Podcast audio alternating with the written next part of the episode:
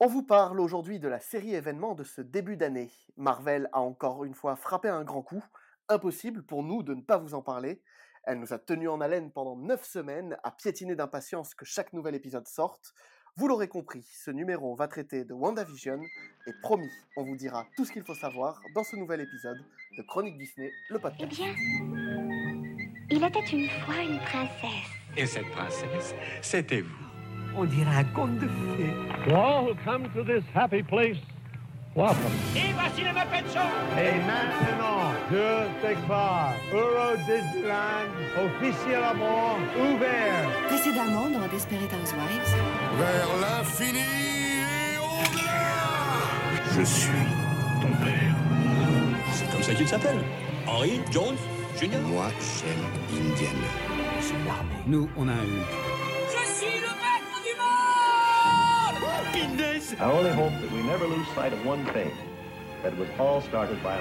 On chante, on danse, on chasse, on s'embrasse, on rentre à la maison. Elle est pas belle, la vie. Chronique Disney, le podcast.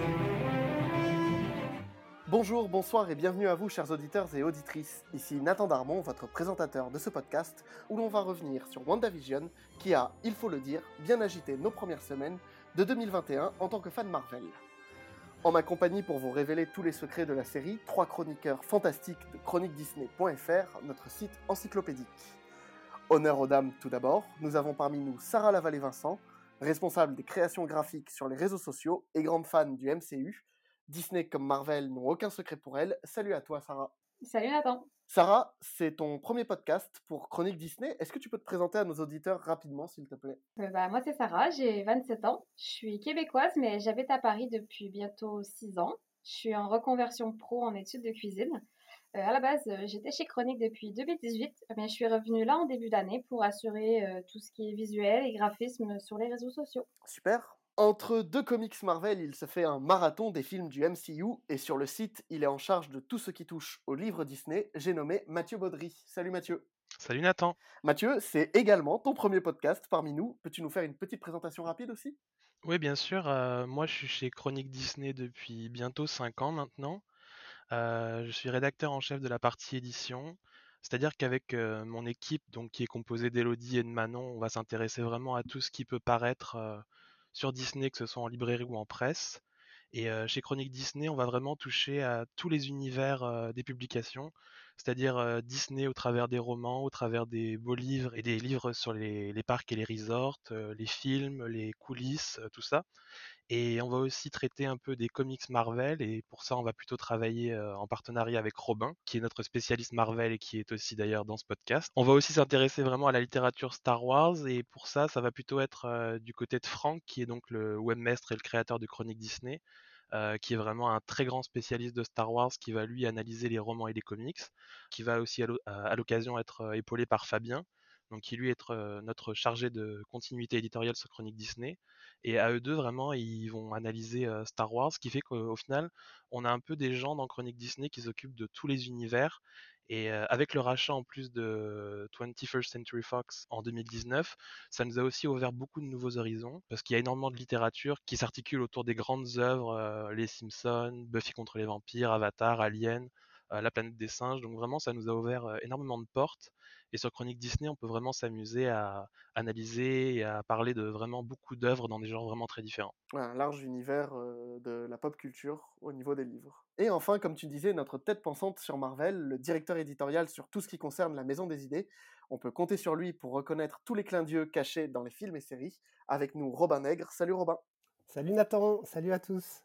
Avant de plonger dans notre podcast, petit avertissement pour vous qui nous écoutez, nous allons allègrement divulgacher la série en long, en large et en travers, et si vous ne l'avez pas vue, arrêtez tout ce que vous faites, allez la voir, ne vous bloquez surtout pas aux premiers épisodes, on vous promet que vous ne le regretterez pas, et revenez ensuite, on sera ravis d'en parler avec vous. Trêve de présentation et d'introduction, ce que vous voulez chers auditeurs, c'est de l'action, ça tombe bien, ça arrive.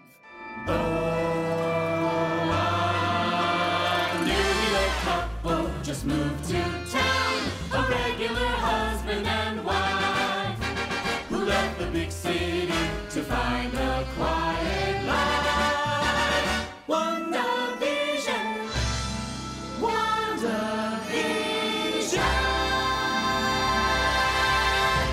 Avant de revenir sur la série en elle-même, petit retour sur comment elle est arrivée jusqu'à nous, car au départ, il faut le dire, la phase 4 du Marvel Cinematic Universe n'était pas du tout censée commencer comme ça.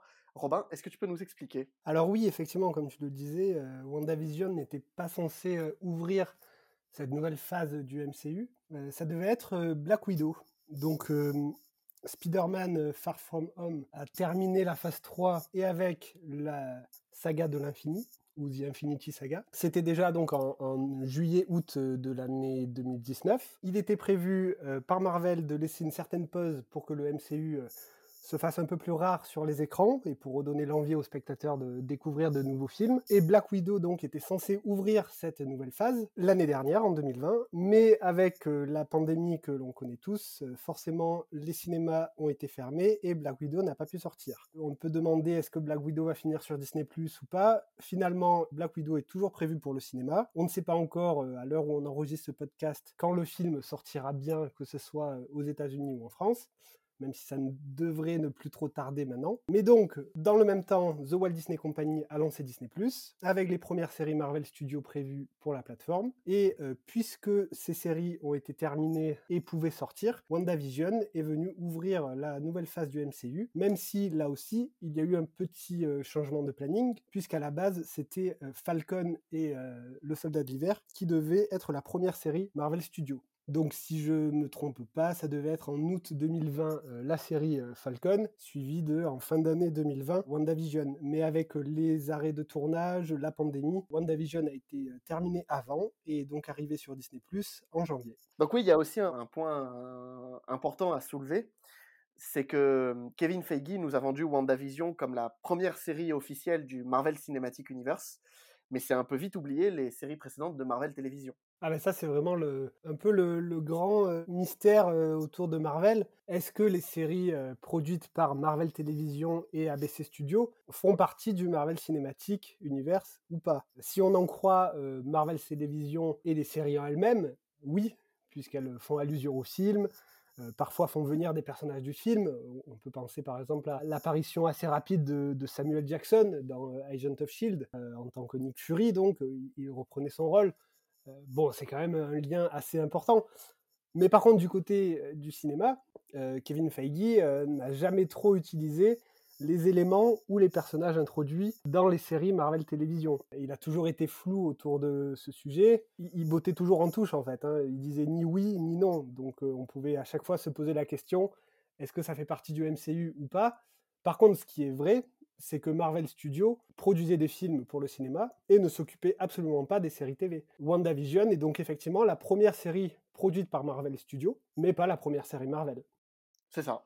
En quelque sorte, c'est peut-être même pas la première série du MCU, puisque euh, Agents of Shield, euh, ça s'appuie beaucoup quand même sur ce qui se passe dans les, les différents films, notamment de la phase 2 et de la phase 3. Mais d'ailleurs, euh, même au niveau de la communication, il parle bien de première série Marvel Studios, pas forcément de première série du Marvel Cinematic Universe. Donc le doute euh, reste encore un peu entier. En- si on se base que sur les séries, rien ne dit qu'elles ne sont pas canon. Donc euh, je continue de me dire que les séries, euh, que ce soit Agent of Shield, Agent Carter ou, les séries développées après sur Netflix comme Daredevil ou Jessica Jones, pour moi elles font toujours partie du MCU. Après, bon, ben, on n'est pas à l'abri d'une incohérence, on aura l'occasion d'en revenir, et peut-être que cette histoire sera réglée d'ici quelques mois, soit avec une déclaration évidente, soit avec au contraire une introduction un peu rétroactive de ces séries euh, si euh, Kevin Feige commence à, aller piocher dedans pour les introduire soit dans ses prochains films, soit dans les prochaines séries Marvel Studios. Donc on verra bien à ce moment-là. Oui, donc on, l'a vu, euh, WandaVision, c'est la première série Marvel Studios et la première série Marvel aussi sur Disney+, la première série originale, bien malgré elle, puisqu'elle n'était pas prévue comme, comme étant la première. Et en plus de ça, ses bandes annonces et son pitch étaient pour le moins assez mystérieux. Sarah, est-ce que tu peux nous en dire un peu plus? C'est vrai que ce qui pourrait qualifier WandaVision avant qu'on le découvre, c'est le mystère, parce qu'on avait, je pense, tous beaucoup d'attentes. Quand la série nous a été teasée, je pense notamment à la AD23, il y a une, affiche toute particulière à laquelle je pense, c'est une affiche où on voit euh, en contre-plongée Wanda et Vision avec leur ombre qui ressemble à leur personnage de, comics. Et c'est vrai que euh, ça nous a permis, nous, en tant que fans, de, se projeter et vraiment de, de réfléchir à tout ce que la série pouvait nous promettre. Est-ce que ce serait vraiment semblable euh, aux comics? Est-ce qu'ils prendraient des libertés? Jusqu'à quel point ça rejoint l'univers du MCU C'était vraiment beaucoup de questions et je ne sais pas ce que mes camarades en ont pensé, mais euh, j'attendais vraiment beaucoup cette, cette, série et j'ai pas été déçue, mais c'est vrai que ça a été vraiment, euh, je savais vraiment pas à quoi m'attendre. Mais c'est vrai que rien que dans sa com et dans ses premières images, elle tranchait quand même avec euh, un peu l'uniformisation euh, du MCU au cinéma, que j'aime beaucoup, hein, mais chaque film se ressemble plus ou moins, on, peut dire, avec quelques variantes quand même. Là, c'est vrai que que ça soit dans le style, dans le ton, dans les références, c'était assez original et bon, au final, ça l'est. Hein. Bah, toute l'approche est vraiment particulière. Je pense qu'il y a une vraie volonté de trancher avec ce que le MCU nous avait proposé jusque-là ne serait-ce que dans bah, le traitement de beaucoup de choses dont on parlera plus tard. Le traitement global de la série est très intéressant, mais même dans son teasing, ne serait-ce qu'à travers toutes les affiches qu'ils nous ont proposées, au début on s'est dit mais est-ce que c'est un sitcom? Est-ce que tous les épisodes ce sera que des sitcoms? On les voit passer du noir et blanc à la couleur, on devine certains personnages, mais pas non plus des tonnes de personnages. Euh, est-ce qu'on va avoir des caméos? On nous a promis des caméos. Est-ce que ce sera les caméos qu'on attend? Est-ce qu'ils vont nous proposer complètement autre chose? Oui, au final, euh, tous les doutes ont été levés euh, assez rapidement lors de la diffusion, puisque on peut le dire, la série a finalement été un carton monumental. Bah, le plus grand carton, je crois, en termes de série, de diffusion. De... Oui, alors ça, ça a priori, il semblerait oui que le, la série a été la série la plus regardée de tous les temps en en janvier ou en février 2021, je crois. Oui, même devant euh, la série Netflix, euh, les chroniques de... Euh, de Bridgerton. Voilà, c'est ça.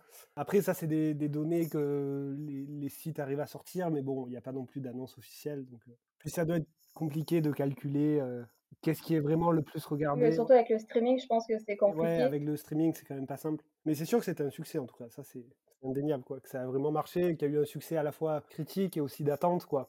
Oui, puis c'était tellement euh, commenté sur les réseaux sociaux. Ah bah, je pense que j'avais jamais vu une telle émulation au niveau des théories et tout ça. En même temps, la série s'y prête vraiment beaucoup. Comme c'est sans précédent, ce genre de format-là, les gens étaient hyper excités et on avait beaucoup d'attentes en tant que fans. On retournait enfin vers nos premiers amours Marvel. On avait enfin l'occasion de se replonger dedans après une dizaine de 18 mois à peu près. Mais c'est là d'ailleurs qu'on voit que le choix de, de Disney Plus de diffuser un épisode par semaine euh, est assez payant. Quoi, parce ah ben, que... C'était hyper judicieux. Je pense que le fait de sortir qu'un épisode par semaine, ça donnait envie aux gens. Moi, je pense que j'ai jamais autant attendu euh, une série que celle-là. En même temps, avec le streaming, on a un peu perdu l'habitude d'attendre. Avec Netflix qui nous balance souvent les séries d'un coup, c'est un peu désagréable d'avoir à attendre, mais c'est vraiment bon de notre côté d'avoir une semaine pour spéculer, pour réfléchir, pour se renseigner. J'ai trouvé ça vraiment agréable d'entretenir cette attente et j'ai trouvé ça hyper judicieux de leur part, ouais. Oui, c'est vrai que le binge-watching a changé euh, radicalement nos, nos, manières de consommer et de regarder les séries. Aujourd'hui, c'est vrai que les gens réclament euh, assez vite euh, tout tout de suite. Une saison sort à peine que déjà on réclame la saison suivante. Du coup, c'est vrai que de l'arrivée de Disney+, de dire bon bah on va reprendre un peu le format télévisuel en proposant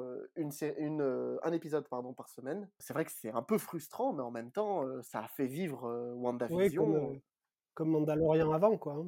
Et puis le fait qu'en fait, elle change d'époque à chaque fois qu'il se passe un truc de grave, et comme on changeait d'époque à chaque épisode, le format était hyper propice à ça, et ça nous permet, ok, on change d'époque, mais on change d'époque parce qu'il s'est passé ça, et donc qu'est-ce qui va se passer dans le prochain épisode, et donc la prochaine, la prochaine époque, quoi. Mais après, finalement, on voit que pour l'instant, les deux grosses séries Disney+, que sont euh, Mandalorian et, et WandaVision, étaient assez euh, feuilletonnantes dans leur approche. Même Mandalorian, on avait finalement à chaque épisode une nouvelle mission, même s'il y avait un fil conducteur, et pour WandaVision, à chaque épisode, une nouvelle époque avec ce fil conducteur. On verra sur les séries euh, moins feuilletonnantes et plus euh, ancrées séries euh, modernes si cette façon de diffusion sert toujours autant ou au contraire devient plus, plus gênante. Après, moi, je pense pas et, je pense que le binge-watching et le côté hebdomadaire peuvent coexister quoi. C'est bien d'avoir les deux. Ah, je suis complètement d'accord avec toi, mais je pense qu'il y a, il y a certaines séries où on gagne justement à attendre. Je pense que j'aurais pas autant profité de WandaVision si j'avais eu tout tout de suite parce que je me serais pas creusé la tête à réfléchir à qu'est-ce qui peut arriver et puis ils ont été hyper généreux aussi en easter eggs, en fausses pistes. On y reviendra plus tard, mais... Oui, parce qu'ils se sont peut-être un peu piégés aussi, du coup. Ouais, ouais, ouais on est d'accord. WandaVision a donc été un véritable phénomène qui a provoqué beaucoup, beaucoup, beaucoup de théories un peu partout sur le net, sur la série en elle-même, mais aussi sur le futur de la phase 4. Et il est temps pour nous de revenir sur quelques-unes d'entre elles.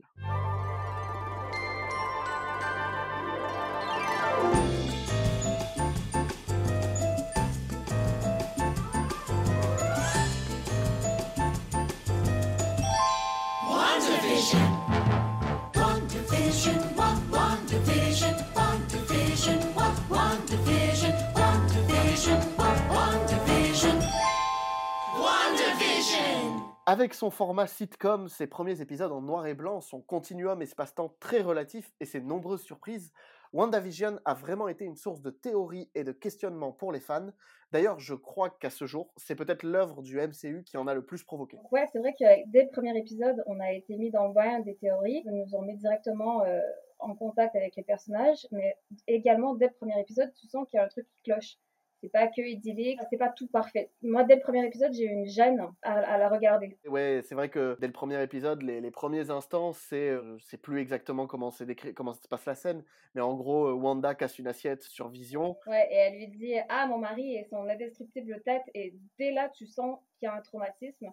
Tu sens qu'elle est encore fraîche de ce qu'elle a vécu euh, dans Infinity War. Oui, et que donc du coup, ce qu'on va voir, euh, ça, c'est- ça, ça joue avec le comique, mais c'est pas forcément que du comique, et la série va pas forcément tendre que vers du comique. C'est pas aussi léger que, euh, que ce qu'on pourrait penser. Bah, les éléments un peu bizarres arrivent assez, assez vite d'ailleurs. Tu parlais du coup de, du coup de l'assiette ou quoi, mais je pense aussi au, au dîner euh, dans le premier épisode avec bah, le, le couple, le patron et sa femme de Vision, qui est assez dérangeant et qui fait penser à, à la quatrième dimension ou ce genre de choses. Donc effectivement, on voit très vite que ça va pas quoi. Et quand Vision, euh, quand il demande à Wanda et Vision quand est-ce que vous êtes mariés, euh, est-ce que vous avez des enfants, pourquoi vous n'avez pas d'enfants, tu te rends compte qu'ils ont une espèce d'histoire à trous et qu'eux-mêmes ne savent pas. Vision, c'est pas ce qu'il fait au travail. Ils sont là, ils existent, mais ils existent sans passer. Mathieu, peut-être tu, tu veux rajouter quelque chose? On, on sent qu'il y a quelque chose euh, de, de pas normal. Puis c'est vrai que ça a alimenté beaucoup de théories.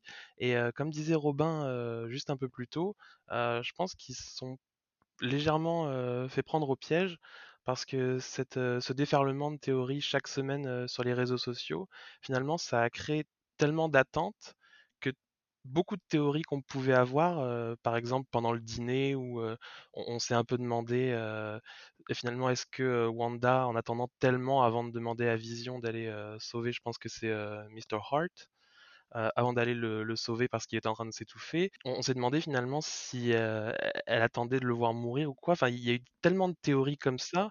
Je pense qu'une partie du public a peut-être été un peu déçue au fil de la série en voyant que finalement les théories les plus improbables, euh, il y en a aucune qui s'est vraiment réalisée.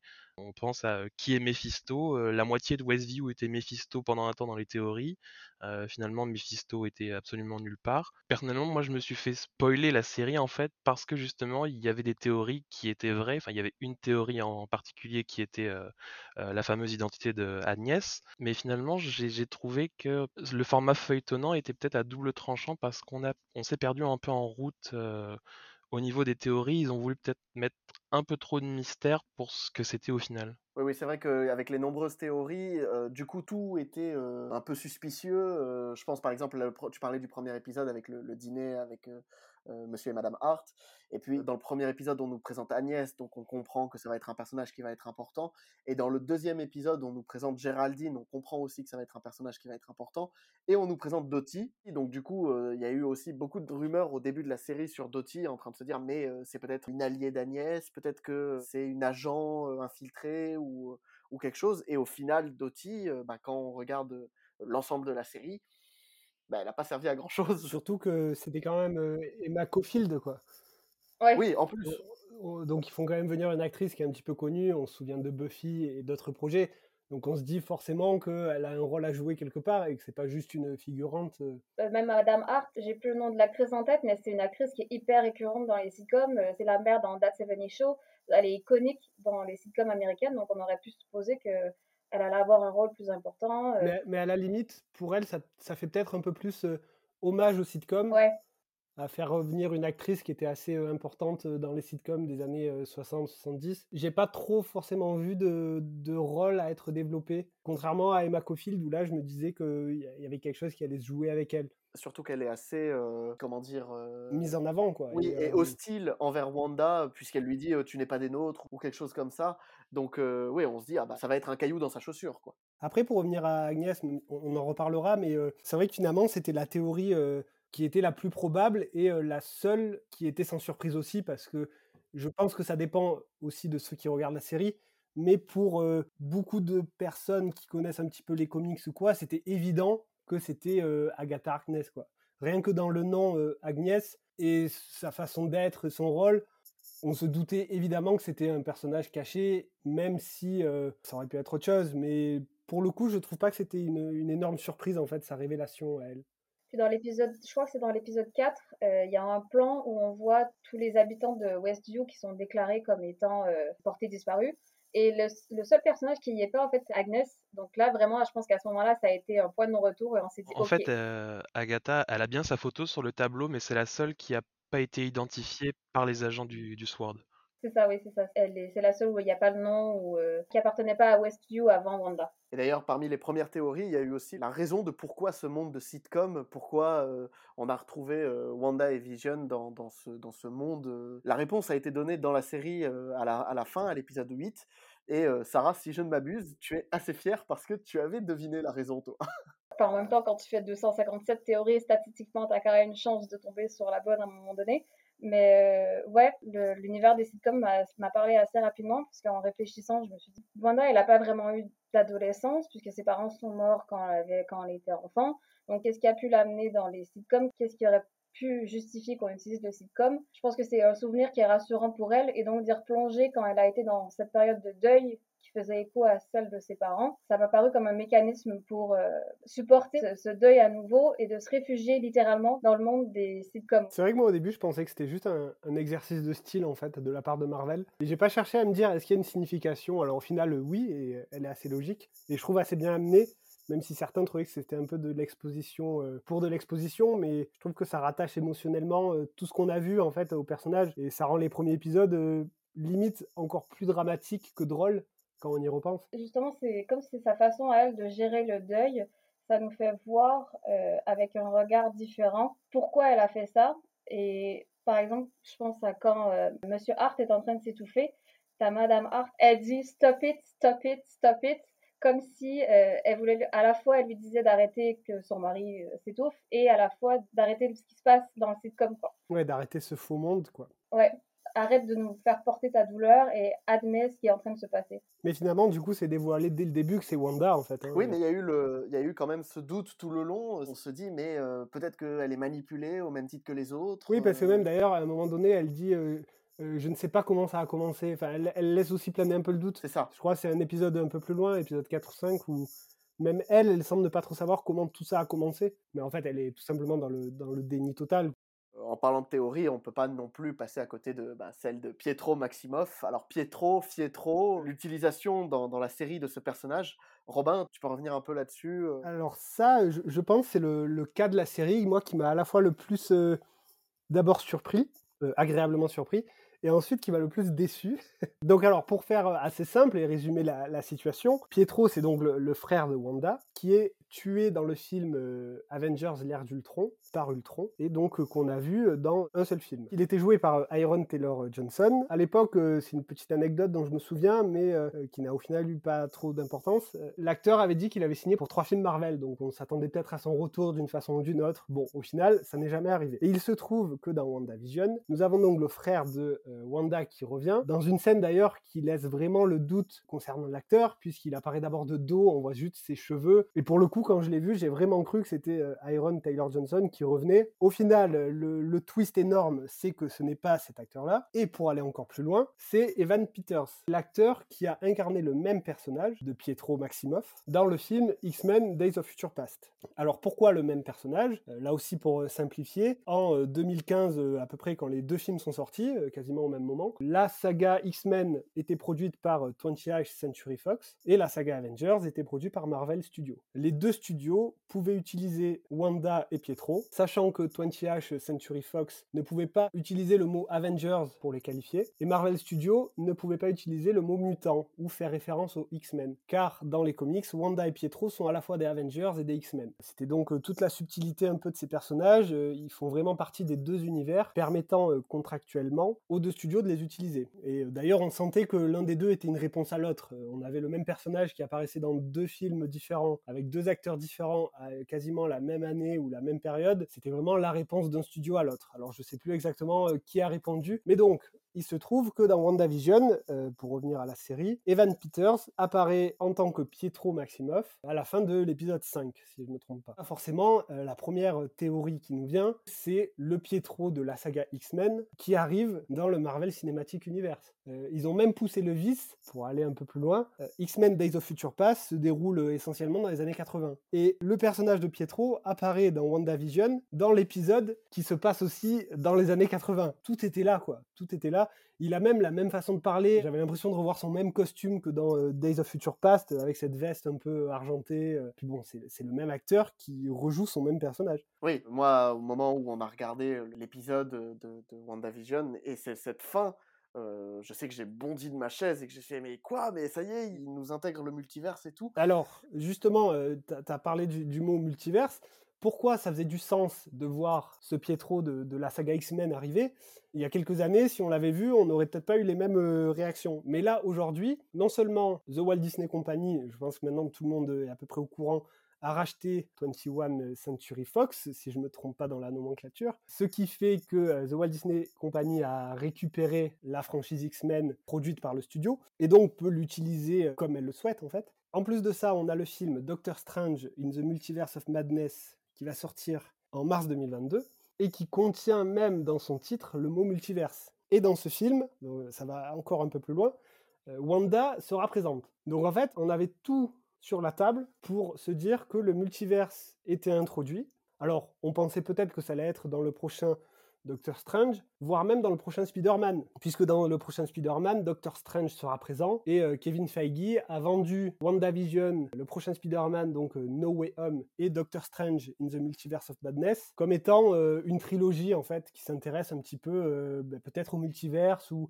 en tout cas, voilà, c'est une trilogie, ces trois œuvres-là. Donc tout était là vraiment pour qu'on se dise que le multivers était lancé, que les X-Men seront introduits d'une façon ou d'une autre. Peut-être pas tous, mais peut-être certains personnages. Moi, concrètement, quand j'ai vu Pietro arriver, ma première idée, c'était que bah, Doctor Strange était rentré en jeu, en fait. Il était arrivé euh, de son propre côté, il avait conscience de ce qu'il se passait. Et pour peut-être faire sortir Wanda de son état, puisque son frère était mort dans le MCU, était allé chercher un autre frère dans un autre univers. J'ai tout de suite pensé à ça. Je pensais vraiment que Doctor Strange était euh, dans, la partie sans même qu'on le voit. Et au final, donc pour euh, terminer sur ce cas de figure, Pietro est apparemment une simple blague de la part de Marvel. Euh, une blague un peu méta du coup, puisque ça serait un inconnu de la ville de Westview, contrôlé par Agnès, donc euh, Agatha, pour euh, un peu plus déstabiliser Wanda. Et ça serait qu'une coïncidence s'il a euh, la même tête que le Pietro dans X-Men Days of Future Past. faut dire que Marvel a beaucoup joué avec nos nerfs ces derniers temps, et surtout avec le multivers, c'est pas la première fois. Il y a eu Spider-Man Far From Home qui était vendu aussi sur ce principe du multiverse, avec Mysterio qui viendrait d'une autre dimension. Donc déjà à l'époque, et on s'était tous dit ah ça y est, le multiverse arrive, et au final pendant le film on se rend compte que non. Là WandaVision, pareil, on nous dit que le multiverse va arriver, que euh, euh, il y a le faisceau d'indices comme tu nous as rappelé qui nous dit que le multiverse c'est pour bientôt, etc. Et, et surtout, euh, puisque j'y pense, je, je te coupe, mais pour pas oublier, l'autre élément qui nous fait penser que les, les X-Men produits par Fox à l'époque vont être intégrés, c'est que Deadpool 3, avec toujours Ryan Reynolds, est bien prévu par Marvel. Alors c'est peut-être le, personnage qui sera le plus à part de tout le MCU, mais avec le succès des deux précédents films, euh, Kevin Feige a bien dit euh, que Deadpool 3 arrive. Donc ça veut dire qu'un personnage X-Men produit par Fox sera intégré dans le MCU d'une façon ou d'une autre. Donc pourquoi pas un autre? Pourquoi pas Pietro? Euh, C'est ce qu'on a cru quand on a vu Evan euh, sonner à la porte. Et donc au final, c'est vrai que là, toutes les rumeurs, bah, du coup, c'est un peu compliqué de commencer à savoir quelles sont les, vérités parmi tout ce que nous dit euh, Marvel. Après, c'est peut-être un coup de bluff. hein. On ne sait pas. Peut-être que dans Doctor Strange euh, le prochain, on réalisera que ben, c'était bien le Pietro qui était là et que à cause d'une manipulation, euh, je sais pas, d'Agatha, il a oublié qui il était. Parce que ce qui est quand même étrange, c'est qu'il a quand même ses pouvoirs à Pietro. Il va vite. C'est-à-dire qu'Agatha serait capable de faire ça? Bon, ça c'est assez étrange. Et l'autre chose qui me fait dire que on n'est peut-être pas à la fin de cette histoire. Au tout début de- de- des événements de la série, dans l'épisode 4, on nous parle d'un témoin disparu. C'est comme ça que le Sword va en- enquêter sur euh, Westview. Et ça, au final, l'identité de ce témoin disparu, après il réalise qu'il y a autre chose, que c'est une ville qui a disparu en fait, euh, ben, on ne sait pas ce que c'était que ce témoin disparu qu'il mentionne. Donc, Est-ce que c'était peut-être encore euh, notre indice et euh, peut-être qu'il y a effectivement Pietro Maximov de la saga X-Men qui est là pour une raison ou une autre, caché par le Sword, euh, on ne sait pas. Donc bon, il y a encore des indices qui peuvent un petit peu nous faire douter. Mais ce qui est sûr, c'est que si on prend WandaVision en tant qu'unité telle qu'elle est, quoi, ben, elle joue un peu avec des attentes et après elle retombe, quoi.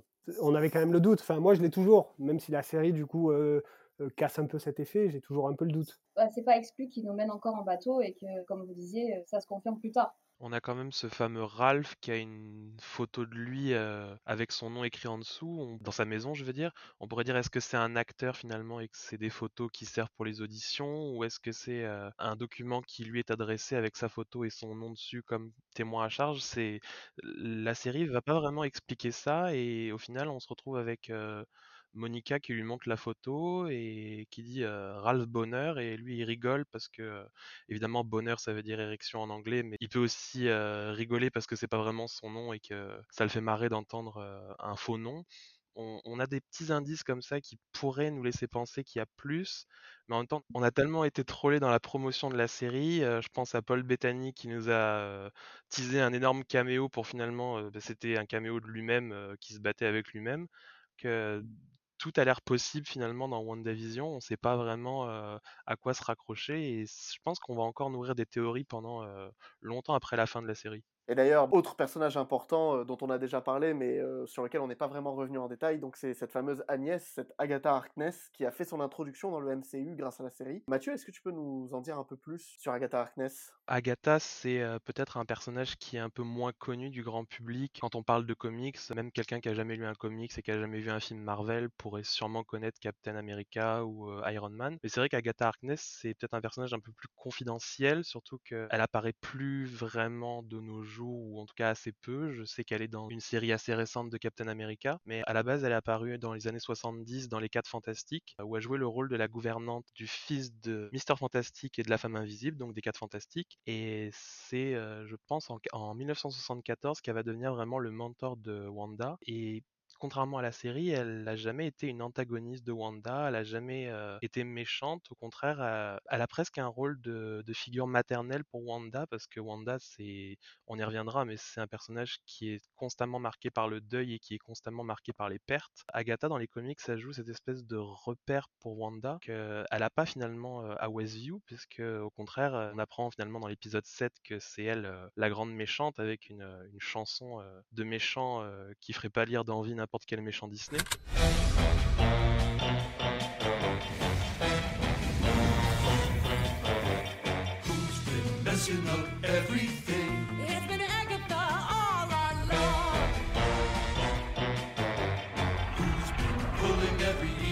messing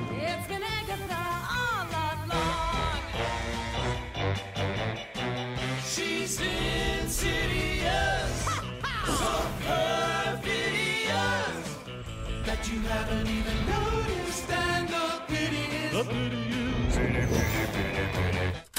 C'est un personnage que j'ai trouvé finalement plus complexe que je l'aurais pensé, puisque comme je l'ai dit tout à l'heure, j'ai été spoilé dès l'épisode 2 euh, en voyant toutes les théories sur les réseaux sociaux, j'ai pas pu y échapper. C'est vrai qu'en y réfléchissant, ça faisait sens, c'était sûr que c'était elle, mais euh, jusqu'au bout de la série, finalement, on, on se demande quelles sont vraiment ses intentions, parce que elle est sous couverture, mais est-ce que finalement elle veut accompagner Wanda, mais qu'elle veut pas euh, la brusquer parce qu'elle sait que son sortilège potentiellement est fragile et que Westview pourrait s'effondrer ou que Wanda pourrait s'effondrer. On a euh, quelques indices quand même au fur et à mesure de la série. Euh, quand ces jumeaux viennent de naître, on a Agnès qui, qui vient frapper à la porte et qui veut s'occuper des jumeaux, mais euh, je crois que c'est Vision qui lui dit non, c'est pas la peine. Agnès regarde Wanda dans les yeux et lui dit bon, est-ce que tu veux que je recommence la scène? Donc on, a déjà l'impression qu'elle elle, elle sait ce qui se passe bien plus que les autres. Dans l'épisode juste avant, elle est en train de parler avec Herb. Quand Herb va parler à Vision, euh, elle l'empêche de parler, il commence à dire on est tous et elle l'empêche de parler. On, sent au fur et à mesure de la série que Agnès, elle est en contrôle contrairement aux autres. Et euh, dans l'épisode d'Halloween, justement, ils essaient de cacher ça ou de nous mettre sur une fausse piste puisqu'on la voit complètement perdue à la, à limite de la ville euh, où elle parle la vision et où cette fois elle a l'air complètement effondrée, mais on apprend plus tard qu'en fait c'est pas vrai. J'ai trouvé que le personnage était quand même assez bien écrit. Après la fin de la série, on, sait qu'elle est méchante, on sait qu'elle veut de la magie, mais euh, finalement, elle savait pas que Wanda était euh, la sorcière rouge avant d'arriver à Westview et avant que Wanda lui révèle ses pouvoirs. Je pense que c'est un personnage qu'on va revoir plus tard parce que finalement, on- contrairement à beaucoup de méchants du MCU, on sait où elle est, elle est en sécurité et elle est a, pri- a priori prise au Mais piège. euh, d'ailleurs, pour rebondir à ce que tu dis, je trouve que la fin de la série laisse entrevoir ce rôle peut-être de mentor qu'elle pourrait avoir pour Wanda. Quand elle lui dit tu auras besoin de moi et que Wanda lui dit bah, je, je saurai où te trouver. C'est peut-être pas exactement ce, dialogue, mais on a l'impression que après cette confrontation, finalement, euh, peut-être qu'elle aura un rôle un peu plus de mentor pour Wanda par la suite que euh, d'antagoniste. Surtout quand à la fin, quand on la voit étudier le Darkhold, on se dit bah, peut-être elle a l'air de très bien se débrouiller toute seule, mais euh, on se dit peut-être qu'elle aura besoin d'un mentor pour l'aider à y voir plus clair. Quoi. Oui, parce que de ce qu'on comprend, de ce que tu nous as dit aussi, euh, Mathieu, Agatha Harkness est quand même un personnage assez important, voire euh, capital pour euh, Wanda et pour Scarlet Witch.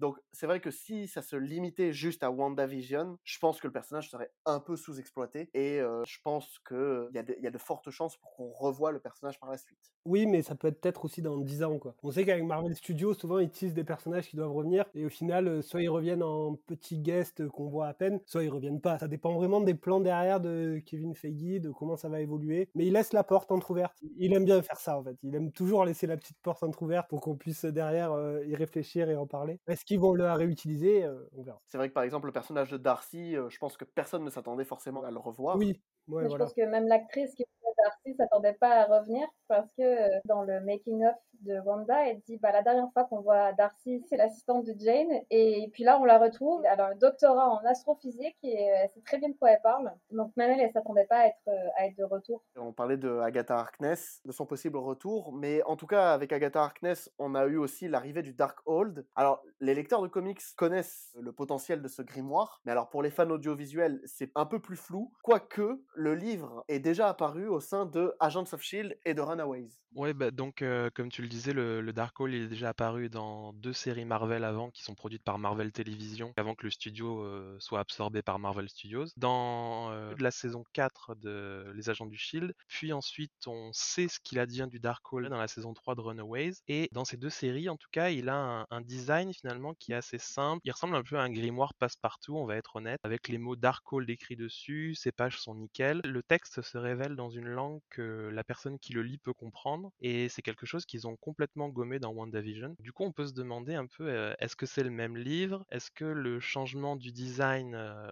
finalement nous indique que ce serait un livre différent? On se doute bien qu'un livre magique peut peut-être être dupliqué, ça peut être une copie. Ou est-ce que finalement, en changeant de design, ils mettent un peu euh, de côté les, les séries Marvel Télévision, pas forcément en les décanonisant, mais en établissant une espèce de rapport de supériorité, comme quoi tout ce qui serait produit par Marvel Studios serait un peu plus canon. On n'a pas vraiment toutes les réponses encore. On ne sait pas non plus quand est-ce que Agatha a, récupéré le Darkhold. Il est toujours sur Terre à la fin de Runaways et la saison 3 se passe en 2018. En tout cas, ça se passe pendant la période du snap de Thanos et on ne sait pas vraiment ce qu'il advient de lui. Et on sait que WandaVision se passe en 2023, donc ça laisserait une fenêtre de 6 ans à peu près à, Agatha pour le récupérer. On imagine mal Agatha finalement avoir juste le Darkhold depuis quelques temps, puisqu'elle est vraiment présentée comme la méchante, ce serait un peu son grimoire emblématique. Mais on n'a pas vraiment les, réponses à ces questions encore. Et dans une interview justement qui est parue sur le site comicbook.com le 10 mars 2021, Jacques Schaeffer, qui est la créatrice et la scénariste de WandaVision, a été interrogé justement sur le Darkhold. La question lui,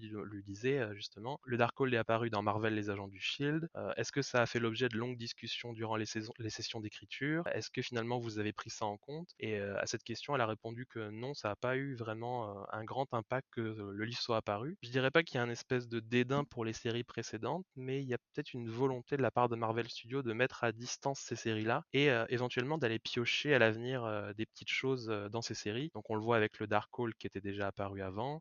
On peut se dire que les Inhumains qui sont déjà apparus largement dans Marvel, les agents du Shield encore une fois, et qui vont être introduits justement avec Miss Marvel sur Disney+. On verra est-ce qu'ils vont faire référence peut-être à cette épidémie entre guillemets d'inhumains qui sont déjà apparus plus tôt? Est-ce qu'ils vont jamais y faire référence? Mais pour moi, j'ai l'impression qu'il y a quand même une espèce de mise à distance où on se dit, ok, c'est canon, mais on n'y fait pas trop attention parce que ce qui prime, c'est vraiment les films et ce qui se passe sur Disney+. Mais peut-être qu'au bout d'un moment, euh, on va réaliser, à, à, force que Kevin Feige et que Marvel Studios reprennent des éléments qui sont déjà apparus pour en faire quelque chose de totalement différent ou qui ne ressemble pas du tout à ce que c'était avant, c'est peut-être une façon pour eux de décanoniser euh, via les productions Marvel Studios tout ce qui a été fait par euh, Marvel Television. Oui, bien sûr. Puis après, comme je le disais, le design du Darkhold dans les séries Marvel Television est quand même assez simple. On va pas se mentir, il n'est pas forcément très magique, il n'est pas très beau. Bah, il fait un peu plus cinématographique dans WandaVision. En fait. Oui, absolument. Et il se raccroche complètement à l'univers de Doctor Strange dans la bibliothèque de l'ancien. Il y a un lien peut-être avec ça aussi. Ils ont peut-être tout simplement voulu le refaire un peu pour qu'il soit beaucoup plus joli et qu'il soit beaucoup plus euh, intégré à l'univers du MCU que ne l'était euh, celui des séries euh, de Marvel Television. Sans pour autant que le fait de changer le design change complètement le livre. Après, on, on, parlait aussi tout à l'heure de, de, des personnages un peu sous-exploités. Et puis, je sais pas ce que, ce que vous vous en pensez, mais je trouve qu'il y a aussi le personnage de Monica Rambeau qui a été un peu sous-exploité. On le voit beaucoup avant la transformation du personnage, mais une fois qu'elle récupère ses pouvoirs, on la voit beaucoup moins. Donc euh, je trouve que c'est un personnage qui a encore beaucoup de mystère. Est-ce que euh, Sarah, tu peux nous en dire un peu plus, par exemple, sur, euh, sur Monica Rambeau? Parce qu'au final, on ne sait pas grand-chose sur elle. Est-ce que tu peux nous en dire un peu, un peu plus? Alors, Monica Rambeau, c'est un personnage qui est apparu pour la première fois dans les comics Marvel en 1982. Dans les comics, elle est principalement connue sous l'identité de Captain Marvel, mais on peut aussi la, voir sous le nom de Photon, Pulsar, voire même de Spectrum. Donc à voir sous quel nom ils nous la font connaître, étant donné que Captain Marvel est évidemment déjà pris dans le MCU. C'est un personnage qui est hyper intéressant, parce que dans les comics, euh, elle obtient ses pouvoirs à la suite d'une modification cellulaire, qu'on peut supposer qu'elle subit en traversant en répétition le X. Et en fait, son pouvoir, ce serait de se transformer en n'importe quel type d'énergie qui serait présent dans le spectre électromagnétique, donc les gamma, les micro-ondes, les ondes radio, etc. Et en fait, en complément aussi de ses pouvoirs, comme elle a une carrière au sword, on peut supposer qu'elle est rodée au maniement des armes, au combat corps à corps, etc. Et je suppose que ça sera pas le cas dans la série du MCU, mais un truc que je trouve assez sympa, c'est que dans les comics, elle a été formée quand même au corps à corps par Captain Marvel, qui est quand même pas un mauvais entraîneur. Donc, euh, je pense qu'on a plein de promesses dans le MCU avec Monica Rambeau. J'ai un peu été déçue de l'exploitation du personnage parce que c'est un de mes personnages préférés dans les comics et je trouve que typiquement sur la fin, elle est tellement sous-exploitée que c'est presque triste. C'est un personnage qui a plein de potentiel et au final, euh, elle se retrouve à servir d'espèce de gilet par balle pour les enfants de Wanda qui, dans la scène d'après, nous font réaliser qu'ils auraient déjà très bien pu se débrouiller tout seuls et donc son final est un peu bâclé. On la voit quasiment plus alors que c'est un des principaux soutiens de Wanda à l'intérieur et à l'extérieur du ex. Moi, j'aurais adoré voir une bataille, par exemple, entre Monica Rambeau et Wanda d'un côté avec Agatha et Ralph de l'autre, sauf qu'on n'aura jamais ça et sa scène est un peu bâclée, euh, sa scène de fin pour en revenir à Western de Gilet pare-balles. Peut-être éventuellement une référence euh, à un comics dans les Mighty Avengers. Euh, il y a une scène qui est assez emblématique où elle sert un peu de gilet pare-balles. Donc je pense que c'est peut-être une référence à ça. Il y a éventuellement des promesses à la fin dans la scène du cinéma où le choix du cinéma est pas anodin, puisqu'on peut supposer qu'on va avoir la suite du personnage dans un film. Et ensuite où elle dit, euh,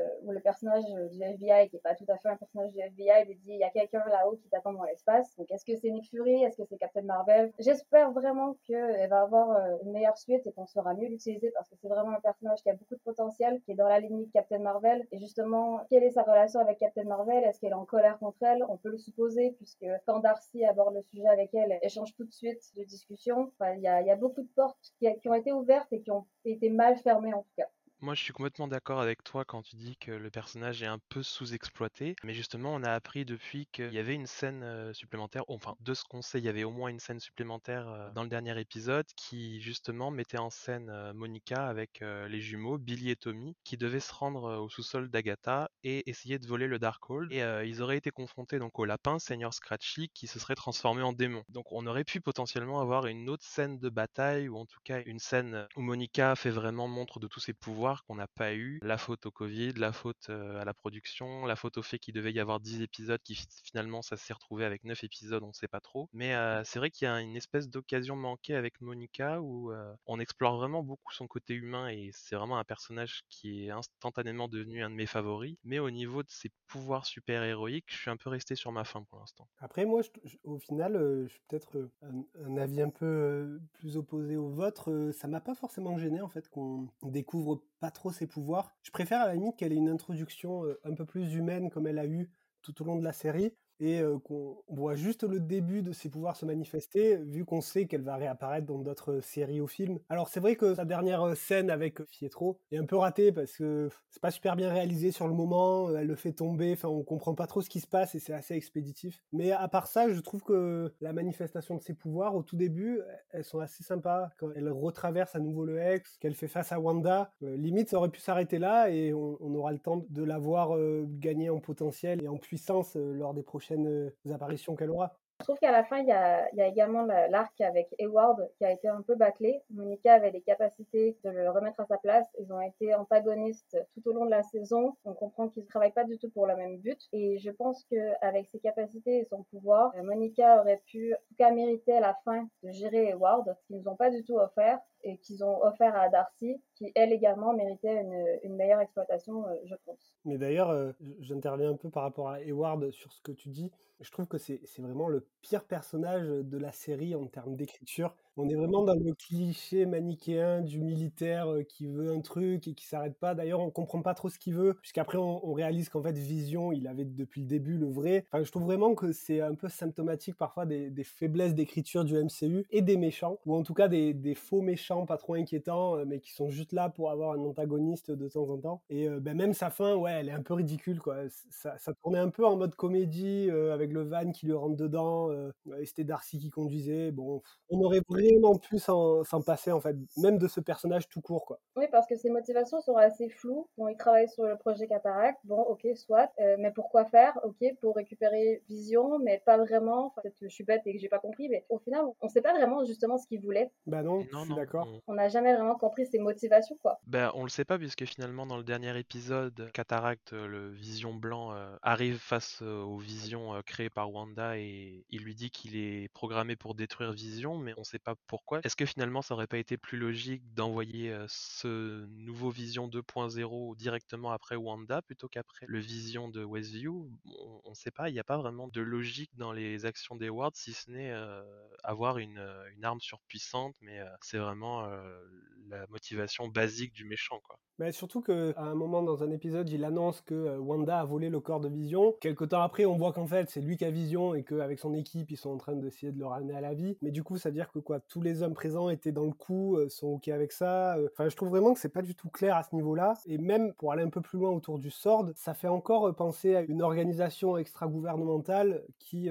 soi-disant, est sympa et en fait, elle est dirigée par des pourris. Ça fait un peu à nouveau Shield Hydra qu'on a déjà eu pendant quelques temps. Donc, je trouve que le SWORD est pas super bien intégré finalement et ça aurait pu rester euh, au-delà de ça quoi. On aurait pu s'en passer et même euh, s'il y avait une présence gouvernementale, ben, que ce soit juste le FBI qui soit là et qui enquête quoi. Et puis il y a aussi cette où Monica euh, a ses soutiens à elle du SWORD, mais comment elle aurait pu avoir ses soutiens alors qu'elle vient à peine de revenir, qu'il y a eu le blip, d'où ce soutien sort, pourquoi elle la soutienne elle et pas Hayward? C'est vraiment un arc qui est un peu bâclé. Moi je reviens juste sur la scène que tu évoquais où tu parlais du fait que Hayward laisse penser que Wanda a récupéré le corps de Vision, mais pour moi c'est complètement une scène qui a été créée juste pour le spectateur et pas du tout pour les personnages à l'intérieur du MCU et ça se sent parce que finalement il y a tellement aucun impact. Est-ce que c'est pour laisser penser que Wanda est vraiment maléfique? Est-ce que c'est pour laisser penser qu'elle a pété un plomb? Au final, quand tu revois la série ou que tu considères la série dans sa globalité, tu vois à quel point cette scène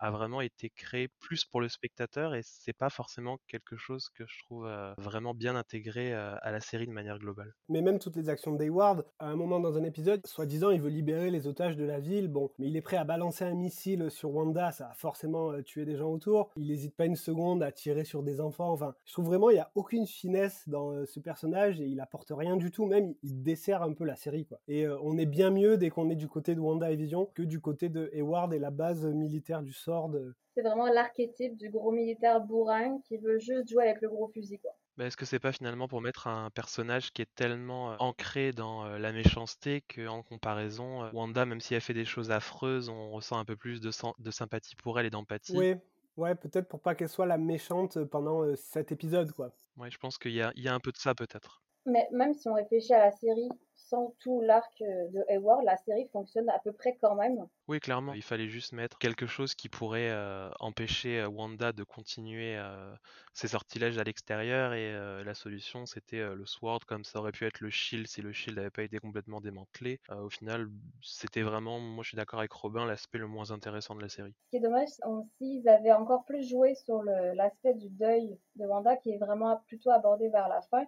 Il n'y aurait même pas forcément eu besoin d'Edward pour nous faire avoir une forme de pitié pour ce que fait Wanda, parce que en toute objectivité, ce qu'elle fait, c'est affreux. Elle prend des civils en otage, elle leur, ils vivent son deuil quotidiennement sans avoir aucune façon de s'en sortir. C'est affreux. Mais si on- ils avaient joué, ils avaient mis l'emphase sur l'horreur de sa vie plus tôt, on n'aurait pas eu besoin d'Edward en comparaison pour se dire ouais bon elle est peut-être pas si méchante parce que objectivement je pense que personne s'est dit mais qu'est-ce qu'elle est méchante elle donc il n'y avait pas même pas besoin d'Edward pour ça. Mais en fait, on dirait peut-être qu'ils n'avaient pas confiance à 100% en leur concept ou leur série et qu'ils ont voulu rajouter euh, quelque chose assez terre à terre qu'on a l'habitude de voir euh, chez Marvel euh, pour bah, peut-être rassurer un peu ceux qui étaient déstabilisés par le ton, par la forme. Mais c'est dommage, quoi. Aurait pu être cet objet vraiment euh, original et unique du MCU. Au final, ça, ça l'est une bonne partie du temps, mais on a toujours ces petites tics euh, scénaristiques euh, chez Marvel qui nous rappellent que, bon, ben, même, euh, alors c'est un petit élément à côté, mais je pense à la photographie ou la réalisation, ça tranche directement, quoi, avec euh, le, côté sitcom qui est très hommage, euh, qui fait penser euh, ben, soit aux séries des années 50, 60, 70, etc. Et ensuite, on retourne dans la base militaire du Sword avec cette photo un peu bleue, euh, grisâtre, terne. Ça, ça casse vraiment, je trouve, avec le reste de la série et c'est dommage. Et euh, pour finir sur ça, enfin, sauf si vous avez d'autres choses à rajouter, mais moi je, je pensais à juste un dernier truc. Ça aurait été intéressant peut-être de voir euh, la série que du point de vue de Wanda et d'enlever tout ce qui se passe en dehors en fait. Et juste de voir d'un coup un personnage qui débarque et qui essaye de l'en sortir. euh, ça m'aurait peut-être encore plus plu de rester qu'avec Wanda et voir les interventions du monde extérieur quand ils arrivent à rentrer. Comme on a d'ailleurs avec les premiers épisodes, avec l'hélicoptère, avec la radio. et ben, peut-être voir juste au dernier épisode Monica qui arrive à revenir sans qu'on sache comment elle fait en fait. Parce que finalement, euh, alors son passage est sympa quand elle passe à travers le Hex, mais tout ce qu'il y a autour en dehors, euh, c'est pas forcément le plus intéressant. Oui, c'est vrai, je suis assez d'accord avec toi. C'est vrai que ça aurait pu être un point de vue assez intéressant et ça aurait laissé un peu de mystère euh, parce que bon, là, c'est vrai que la, série laisse beaucoup de parenthèses ouvertes, mais euh, il y a des domaines où elle aurait pu finalement laisser en suspens sans que ce soit dérangeant pour le spectateur. Maintenant, c'est vrai qu'il y a quelques parenthèses ouvertes qui sont restées. Euh, Par exemple, je pense à, White Vision ou Cataract, son nom est pas, est pas encore bien établi. On ne sait pas ce qu'il devient à la fin. Il y a les jumeaux de Wanda et Vision aussi. Est-ce qu'ils sont réels Est-ce qu'ils ne sont pas réels On ne sait pas vraiment. Et puis le, le, vision que Wanda a créé, qui est en fait euh, une matérialisation de son souvenir. Mais donc on est censé comprendre que euh, une fois le, ex détruit, il est censé disparaître. Mais euh, au final, est-ce que on doit vraiment se dire que on le verra plus une bonne fois pour toutes? Dans les comics, euh, il y a déjà eu cette euh, histoire de vision plusieurs fois démantelée. La perte de la mémoire, en fait, c'est un thème qui est très important dans les comics de Wanda et de Vision. Vision, euh, donc du coup, a été démantelé. Il est revenu déjà sous une forme blanche, justement, dans les comics, où il, avait finalement perdu la capacité à avoir des émotions. Et il semble que ce soit vers là qu'on se dirige un peu avec ce fameux cataracte, parce qu'on on voit à la fin que finalement il récupère sa mémoire, mais il n'a pas la capacité d'avoir les émotions qui vont avec. Donc il est un peu comme une coquille vide. Et à mon avis, je pense vraiment qu'on va le revoir et qu'il va peut-être pouvoir récupérer cette capacité à avoir des émotions et à se avoir les émotions associées avec les souvenirs qu'il partage avec Wanda, même si euh, pour l'instant il est parti, on ne sait pas trop où. Oui, je pense aussi qu'on le reverra. Mais d'ailleurs, ça montre un peu que Marvel Studios, tout comme en comics avec Marvel, aime pas trop tuer ses personnages euh, trop longtemps, quoi. Même on peut penser à, euh, c'est un autre exemple, à Gamora dans euh, Infinity War qui meurt. On pensait bah, que le personnage, du coup, disparaissait. Bah, au final, dans Endgame, c'est la Gamora de 2014 qui vient dans le présent, et donc bah, le personnage continue à exister. Et aujourd'hui, c'est Vision qui est à nouveau reconstruit. Justement, l'histoire du bateau de Thésée, ça a justement été abordé dans Avengers 6 euh, Reboot, où Vision questionne euh, sa place dans l'univers et ce qu'il est par rapport à ce qu'il était. Donc c'est vraiment un des thèmes récurrents qu'ils abordent, comme disait Mathieu. Et je trouve que la scène entre Vision blanc ou cataracte et le Vision des souvenirs de Wanda, c'est une des plus belles scènes de la série. Bon, ça casse un peu le, truc d'Eward en 2-2 où il a passé euh, je ne sais combien d'années à essayer de reconstruire son vision pour qu'au final il soit, se soit pété en 10 minutes. Mais je trouve que ça a été une super belle scène où on aborde, même au-delà de- d'être un synthézoïde, qui on est et ce qu'on peut être qu'est-ce qu'on est par rapport à ce qu'on était. Et même si on change, on est toujours un peu la personne qu'on a été. Enfin, je trouve que c'est un, très beau paradoxe qui a été abordé dans la série. Mais je pense que le vision euh, des souvenirs de Wanda va peut-être continuer à exister à travers le, vision blanc. Enfin, quand, quand il lui re- restaure la mémoire, on peut penser qu'il peut-être s'intègre aussi à lui euh, au niveau de ce qu'il est. Ça m'étonnerait du coup qu'on retrouve pas le vision classique qui euh, a à la fois vécu tout ce qu'il a vécu avant sa mort dans Endgame, mais aussi ce qu'il a vécu avec, avec Wanda dans la série. Alors peut-être qu'ils auraient pu le faire dès maintenant, au moins c'était fait, je sais pas. Mais je pense qu'au final, on, retrouvera un vision qui a tout quoi qui est une combinaison des deux euh, avec Wanda. Mais peut-être que c'est bien de laisser Wanda un peu seule pour qu'elle vive euh, son prochain arc narratif euh, sans vision, peut-être, je sais pas, avant de retrouver tous les deux. Je suis absolument d'accord avec toi. Pour moi, la découverte de ses pouvoirs, de cette prophétie dont parle Agatha, de l'étude du Darkhold, pour moi, c'est vraiment un chemin qu'elle doit faire toute seule. Parce que elle dit à Agatha à la fin de la série, j'ai pas besoin de toi pour savoir qui je suis, mais finalement, quand elle s'en va, elle sait toujours pas vraiment qui elle est.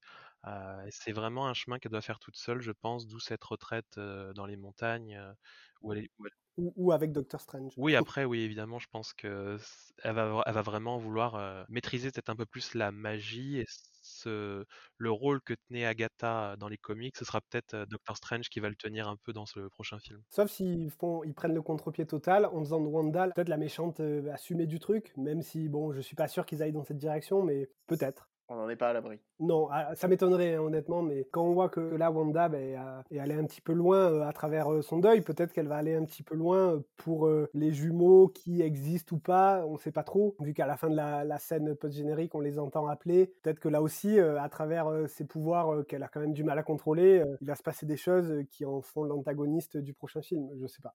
D'ailleurs, toi, Robin, euh, toi, qui es un grand lecteur de comics, est-ce que justement on peut, euh, dans les comics, trouver quelques indices sur ce à quoi on peut s'attendre pour la suite? Ou euh, est-ce que la série s'est trop détachée de son, de matériau d'origine? Je suis content que tu me poses cette question. Je sais que beaucoup de personnes, de lecteurs de comics, seront pas d'accord avec moi. Mais pour moi, en fait, de base, le MCU s'est totalement détaché euh, des comics et a très bien fait. Tout comme euh, dans les comics, on a plusieurs euh, univers parallèles. Je pense par exemple aux comics Ultimate, qui retrace à nouveau la vie des personnages connus, mais d'une autre façon. Moi, j'ai toujours abordé le MCU de cette façon, comme euh, Un nouvel univers. voilà, et c'est ce qu'il est d'ailleurs, un univers parallèle, donc où tout peut arriver, même si on a les mêmes personnages. Alors évidemment, euh, on voit que les comics sont des sources d'inspiration, mais euh, pour moi, c'est plus ouais, des inspirations que des adaptations. Je pense que c'est mieux comme ça. Après, je sais que certains ne sont pas du tout d'accord avec moi et voudraient revoir exactement les mêmes choses. Donc pour répondre plus euh, concrètement à ta question, on a toujours eu dans les comics cette idée que Wanda n'était pas forcément stable psychologiquement. Là, ça s'est un petit peu dévoilé dans le MCU avec la série. Est-ce que ça va aller plus loin à travers d'autres films? Est-ce qu'elle va vraiment tomber euh, dans une dépression assez sévère, euh, voire même peut-être une sorte de folie? C'est possible. Ça me fait penser aux comics House of M, que pas mal de, de personnes connaissent, où Wanda réécrit la réalité euh, après avoir causé une catastrophe importante. C'est possible qu'on aille encore plus loin dans cet aspect-là, mais maintenant, euh, peut-être que cet arc autour de la, la santé un peu euh, mentale de Wanda est réglé, ou en tout cas autour de son deuil commence à faire son chemin, et qu'on va aller tout simplement vers une Wanda qui euh, maîtrise un peu plus ses pouvoirs, qui apprend de la technique, euh, et qui prend peut-être un rôle aussi euh, plus important au sein des Avengers et au sein même du Marvel Cinematic Universe tout court. Moi, ça me déplairait pas. Oui, qui arrive à grandir d'une certaine manière. Et... C'est ça. Ah, ah, Et d'ailleurs, on n'avait jamais eu jusqu'à présent le fait que euh, soit assumé un petit peu euh, le côté euh, sorcière rouge et même sorcière tout court. On savait en fait depuis le début d'ailleurs, tout le monde parlait de la sorcière rouge, mais c'est vrai que ça avait jamais été dit dans le MCU. Et même son lien avec la magie, il était assez éloigné. On savait en fait qu'elle faisait de la magie, mais c'était jamais dit vraiment clairement. Donc je pense que maintenant le futur le plus intéressant de Wanda, sans pour autant enlever tout le côté psychologique qu'on a eu autour du personnage, parce que c'est ça quand même qui est le plus intéressant, mais ça serait de, bah, de voir une, vraie sorcière, quoi, vraie sorcière qui commence à, à connaître ses pouvoirs, à aller plus loin dans sa puissance, qui est apparemment euh, un peu démesurée et peut-être juste effleurée. Et euh, bon, bah, elle a eu un, un- un costume plutôt sympa, donc euh, Oui. maintenant faut qu'elle euh, faut qu'elle s'assume, quoi. Oui, c'est vrai. En tout cas, tout, ça, c'est des belles promesses pour l'avenir. Et d'ailleurs, l'avenir du MCU, c'est ce qui nous attend dans la dernière partie de notre podcast. Il y a un truc qui cloche ici. Wanda, vous me recevez? Qui est-ce qui vous fait ça, Wanda? Pour nous aider Nous sommes chez nous. Alors il faut qu'on se batte.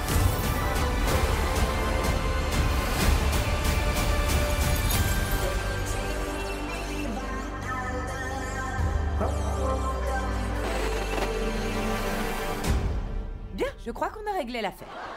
On revient sur ce final spectaculaire, mais aussi euh, très touchant de WandaVision. On a vu que c'était plutôt une belle conclusion, un peu dommage pour certains, mais est-ce qu'il y a quelque chose abordé dans le final qu'on n'a on n'a pas encore abordé On n'a pas tellement parlé des, des enfants, euh, enfin on, on l'a abordé très rapidement, mais on n'a pas vraiment parlé des enfants plus que ça. Après, euh, je sais pas si je peux un peu spoiler les comics ou pas, et donc du coup peut-être spoiler les films. Ouais, vas-y, hein, parce que peut-être qu'ils feront totalement l'inverse, donc tu peux y aller. Enfin, je, je pense, hein, je, je Ouais, sais je pas suis d'accord avec toi, ils ont pris des libertés, donc a- c'est pas impossible qu'ils le refassent. Quoi. Euh, donc dans la toute dernière scène euh, de la série, euh, on entend les enfants qui appellent Wanda après avoir disparu en même temps que le ex. C'est évidemment pas sans rappeler un épisode vraiment célèbre des comics où Wanda justement perd ses enfants qui sont réabsorbés, il me semble, par le fameux démon Mephisto qui n'apparaît jamais dans WandaVision finalement. Ils réapparaissent bien des années plus tard.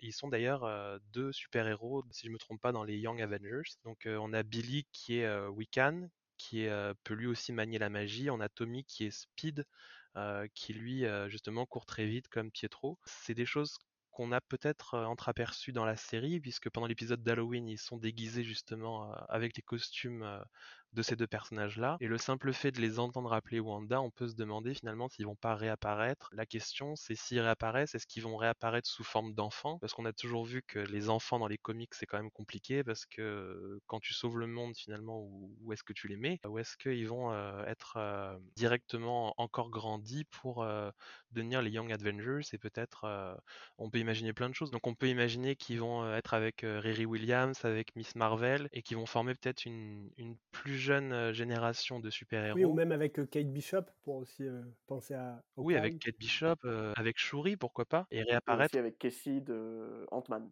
Ouais, en fait, on voit qu'il y a quand même toute une nouvelle génération qui est sur le point d'apparaître. quoi. Oui, on peut tout à fait imaginer un nouveau film Avengers avec euh, juste cette nouvelle génération qui essaie de, de marcher dans les pas de leurs aînés et qui vont faire euh, peut-être les mêmes erreurs, des erreurs différentes. Je pense que ça peut amener vraiment un, un nouveau vent de fraîcheur avec ces personnages qui vont être pour beaucoup introduits dans la série et qui pourront ensuite vraiment se démarquer au cinéma dans une aventure collective vraiment énorme. Après, à côté de ça, je pense effectivement qu'on ira vers ça à un moment donné, mais pas mal de personnages pourtant un peu emblématiques du MCU n'en sont aussi qu'à leur début en fait. hein. Que ça soit Doctor Strange, que ça soit Wanda, Captain Marvel, malheureusement Black Panther, même si on sait que bah, Chadwick Boseman sera plus présent, tous ces personnages-là qui étaient introduits étaient encore à leur début de leur potentiel. Est-ce qu'on aura deux générations qui vont coexister ou ça me paraîtrait assez étrange de déjà tourner la page de tous ces Avengers-là sans qu'on voit un peu la suite de leur, euh, de leur histoire. Après, pour le fait que ce serait assez bizarre finalement de tourner vite la page, faut aussi penser que le cinéma c'est pas du tout le même médium que les comics, que les acteurs, bah, malheureusement, ils vieillissent avec le temps qui passe. Comme on le voit, une pandémie comme ça, ça bloque absolument tout presque pendant un an et demi, deux ans. Que les contrats, euh, ça peut s'annuler, ça peut, il peut y avoir des décès. C'est des choses que je pense on, peut faire moins de choses avec le cinéma qu'avec les comics. Moi, ça me, ça me semblerait pas absurde d'avoir finalement une nouvelle euh, version des Avengers, une nouvelle équipe qui est en train de se construire petit à petit, pendant que les plus grands finalement terminent leur arc scénaristique pour ensuite peut-être laisser la place et revenir euh, plus ponctuellement, mais moins souvent. Oui, oui, oui, c'est possible aussi. Surtout qu'on sait bien que au bout d'un moment, ça sera impossible pour euh, un public qui veut se mettre au MCU de rattraper euh, 30 films, 20 séries. euh. Il va forcément y avoir une nouvelle génération pour que une nouvelle génération découvre le. MCU. Et puis, bah, typiquement, il y a les, les événements qu'on peut pas prévoir. Euh, je- ma personne avait prévu malheureusement que Chadwick Boseman allait mourir. Il faut faire avec parce que euh, bah, la vie c'est pas du cinéma. et Il y a évidemment des trucs euh, qui impactent notre réalité, qui impactent pas la leur. Mais surtout, euh, Black Panther était censé un peu devenir le nouveau visage des Avengers, et peut-être à leur tête. Enfin, il devait avoir un rôle bien plus important que, ben, malheureusement, il n'aura peut-être jamais. C'est vrai que là, il y, a il y a eu beaucoup de choses qui ont contrecarré les plans de Marvel. Bon, il y a eu le, le décès malheureux de Chadwick Boseman pour euh, Black Panther. Et puis de l'autre côté, il y a eu aussi euh, Spider-Man, le, le- le contrat avec euh, Sony qui a mal tourné, puisque je pense qu'ils avaient aussi des grands projets avec Spider-Man. Ils l'ont vendu quand même comme l'héritage de, de Tony Stark. Et puis au final, on va, on va peut-être le voir dans un ou deux films et après, ce sera terminé. Alors contractuellement, il y a encore euh, un film Spider-Man et un autre film, qui n'est pas un autre Spider-Man. Mais il apparaîtra peut-être dans un Avengers 5 ou dans peut-être Doctor Strange 2 et on ne sait pas. Logiquement, après ça, euh, le contrat est peut-être fini et Spider-Man retourne chez Sony et n'apparaît plus dans le MCU. On ne sait pas finalement s'il va continuer à exister euh, au sein du Sony Marvel Universe. Est-ce qu'il va rencontrer Morbus Est-ce qu'il va rencontrer Carnage dans un potentiel troisième opus? Est-ce que finalement l'univers de Sony va pas juste mettre en scène les anti-héros et les méchants un peu peu plus euh, horrifique de l'univers de Spidey, mais va pas mettre en scène Spidey, ce qui serait un peu étrange. Euh, je sais pas trop où ils se dirigent en tout cas avec ça, mais ça me semble un peu bizarre du côté de Sony. Mais est-ce qu'ils le savent eux-mêmes ça Non, non, je pense que clairement ils sont un peu à l'ouest. Après, pour revenir sur WandaVision, ça a suscité beaucoup d'intérêt aussi chez les fans. Il y en a certains qui ont réclamé une saison 2, mais vous, en tant que fan, est-ce que vous trouvez que c'est nécessaire? Non. Moi, je pense pas. Moi, non seulement je trouve pas que c'est nécessaire, mais en plus, je pense que cette histoire est vraiment bouclée et que Wanda est passée à autre chose. Ça aurait plus aucun sens d'avoir une saison 2 de WandaVision sans Westview, sans cet univers des séries télé. Pour moi, ça n'a pas vraiment de sens, surtout qu'on sait que son histoire va directement continuer dans les prochains films Marvel, avec peut-être un, un point culminant dans Doctor Strange 2. Pour moi, ça n'a pas vraiment de sens, surtout que Kevin Feige a commencé à dire que des saisons 2 pourraient être à envisager pour plusieurs séries du MCU. Et c'est quelque chose, je pense, qu'on savait pas trop euh, il y a encore quelques mois, mais que euh, clairement WandaVision c'était pas vraiment une de celles pour laquelle ils envisageaient une saison 2. Apparemment, Loki aurait peut-être déjà sa saison 2, même si c'est pas officiel encore à 100%, mais euh, après les sites qu'il ramène, ça paraît bien parti. Quoi. Euh, pour moi non plus, il faudrait pas une saison 2 de WandaVision. Par contre, retrouver Wanda après son apparition dans Doctor Strange via une nouvelle série qui porterait un autre nom du coup et qui s'intéresserait à une autre facette du personnage, ça, ça me dirait beaucoup. Oui, je pense que ça fait plus sens que de, de vraiment retrouver une saison 2 de, de, WandaVision. Je pense que WandaVision a été vraiment pensé comme une mini-série qui n'a pas vocation à dépasser sa saison 1, mais, mais je pense qu'on peut la retrouver par la suite dans une autre série. Mais même, j'aimerais par exemple beaucoup moi, voir quelque chose comme euh, on a vu dans les derniers épisodes qui traite autour un peu de la magie. Il y a toute une nouvelle euh, un peu direction artistique autour de la magie, euh, des designs un peu sympas. J'aimerais beaucoup voir une, série où Wanda part sur les traces de la magie, quoi. Un peu quelque chose dans ce genre-là, mais du coup qui trancherait totalement avec le côté sitcom, militaire qu'on a eu dans la série WandaVision pas tout à fait WandaVision, mais par exemple, là, dans la série, c'est un des seuls moments où on voit des conséquences concrètes du blip. Donc, est-ce que ce serait pas une saison 2 de WandaVision, mais est-ce que ce serait pas un aspect aussi intéressant à aborder, tout ce qui s'est passé pendant le blip? Après, le blip, du coup, on l'a vu un peu déjà dans le dernier Spider-Man, dans WandaVision. Peut-être qu'on aura d'autres à chaque fois, petits flashbacks qui montrent comment tout ça s'est remis. À la limite, le, le, moment même du blip, ça suffit de voir juste des personnages revenir, mais les conséquences qu'il y a eu, on, on, les a pas encore trop eues. Quoi. Dans Spider-Man, on voit un tout petit peu, mais il n'y a pas de conséquences. Pour le coup, dans WandaVision, il y a la conséquence que bah, a perdu sa mère. Ce serait intéressant, je pense, à aborder comme sujet, puisqu'on n'en sait pas énormément, alors que bah, c'est quand même je veux dire, si ça se passait dans notre réalité, on en, parlerait euh, encore aujourd'hui, ça aurait été fondateur dans notre, dans notre histoire en tant qu'humanité. Mais même d'ailleurs, les, les cinq ans d'ellipse temporelle entre le moment où euh, dans Endgame, euh, ils retrouvent Thanos et après ils se mettent à rechercher les pierres à nouveau. Là, le MCU aujourd'hui, comme disait Mathieu tout à l'heure, on est en 2024. Quoi. On a finalement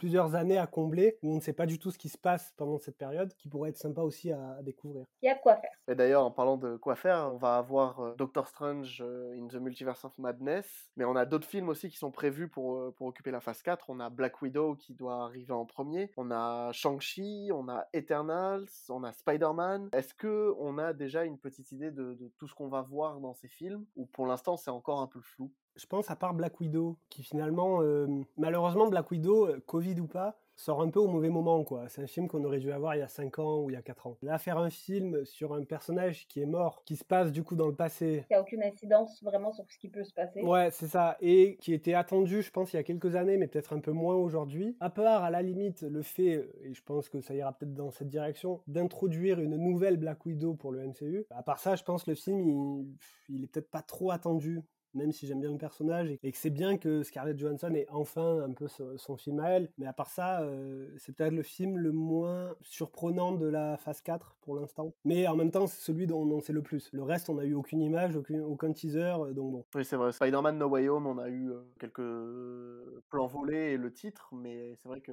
Même Shang-Chi, qui est censé sortir en juillet 2021, donc euh, c'est quand même dans quelques mois, semaines, à l'heure où on enregistre ce podcast, on n'a encore eu aucune image. Bon, euh, tout ça enfin Marvel sait très bien ce qu'ils font, donc euh, ça va arriver quand, il faudra que ça arrive. Mais c'est vrai qu'on sait pas trop en fait ces films, de quoi ils vont traiter. Bah, j'ai l'impression qu'on va explorer beaucoup de choses. Moi, personnellement, j'ai un peu peur que la phase 4 explore trop de choses, parce que comme on en parlait plus tôt, il y a une espèce d'histoire de passation de pouvoir entre les anciens Avengers et les nouveaux. Enfin, il va y avoir beaucoup de nouveaux personnages qui vont apparaître. Il va y avoir Shang-Chi, il va y avoir euh, la ribambelle des Éternels, il va y avoir euh, toutes les séries Marvel Studios qu'on nous a annoncées il y a pas si longtemps. Il va y avoir donc la série Iron Heart, il va y avoir bon War Machine qu'on connaît déjà. Euh, J'ai l'impression qu'il va y avoir énormément de nouveaux personnages. Qu'en même temps, on va aller beaucoup dans l'espace entre euh, les Éternels, entre euh, le Thor 4, euh, avec les Gardiens de la Galaxie 3, et en même temps, on va avoir cette idée du multivers. J'ai l'impression qu'il y a quand même un programme très conséquent pour la phase 4, alors que les phases 1, 2 et 3 prenaient peut-être un peu plus leur temps, aller dans une direction bien précise. Et moi, j'ai peur qu'on s'éparpille un petit peu au final, ou alors qu'on fasse une overdose, parce qu'il y a tellement de séries qui ont été annoncées, et même en étant un énorme fan Marvel, j'ai l'impression qu'on on risque un peu de se noyer dans tous ces projets qui sont tellement différents. Après, euh, attention, le multiverse, que peut-être dans quelques mois, on refera un podcast et on se dira, euh, en fait, c'était un sacré euh, soufflet qui est retombé et ça sera juste un multiverse façon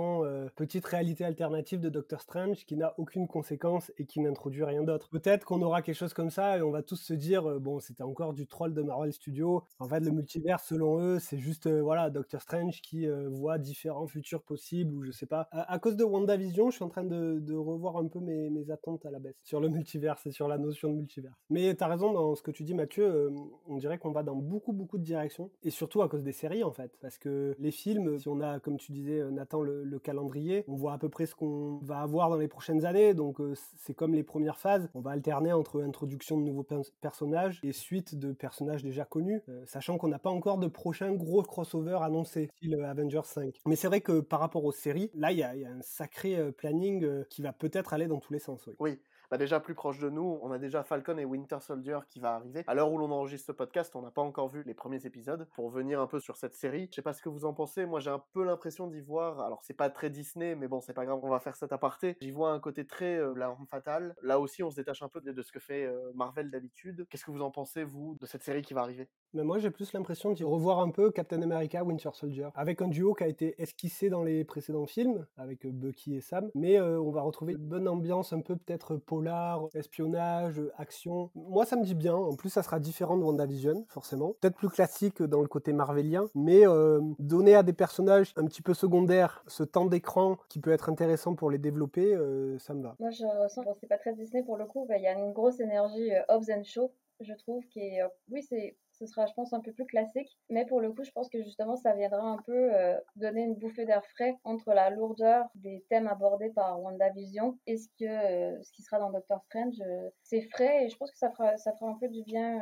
à nous qui regardons. Ouais, Moi, je suis d'accord et je pense que ça va faire un peu la même chose que WandaVision, c'est-à-dire que ça va nous montrer que on peut enfin prendre son temps dans le MCU pour vraiment explorer et découvrir des personnages. C'est quelque chose que même à travers 23 films, il y a des personnages qu'on connaît encore finalement très peu, qu'on n'a pas beaucoup découvert parce que immédiatement après les avoir découverts, il fallait aller sauver le monde. Falcon, finalement, on connaît quasiment rien de lui. Euh, on n'a pas vraiment découvert euh, plus que ça euh, sa personnalité, à part que finalement il est assez marrant. Winter Soldier, il a passé la moitié de son temps soit cryogénisé, soit disparu, soit euh, transformé en arme meurtrière. C'est pareil, on n'a vraiment développé ces, liens affectifs euh, avec euh, ni avec les autres personnages, ni avec Falcon, parce qu'on l'a vu un peu dans Civil War faire équipe avec lui pour la première fois. Mais ce que WandaVision nous a montré, c'est qu'on peut vraiment prendre son temps, et je pense que c'est salutaire aujourd'hui dans le MCU, où tout va finalement très très vite et parfois trop vite. Sinon, autre sortie, autre attente, cette année, il y a Loki, avec la communauté de fans énorme que peut avoir ce personnage. Ça promet aussi d'être un carton, mais il faut le rappeler aussi, le Loki qu'on va voir, c'est pas du tout celui qu'on connaît déjà.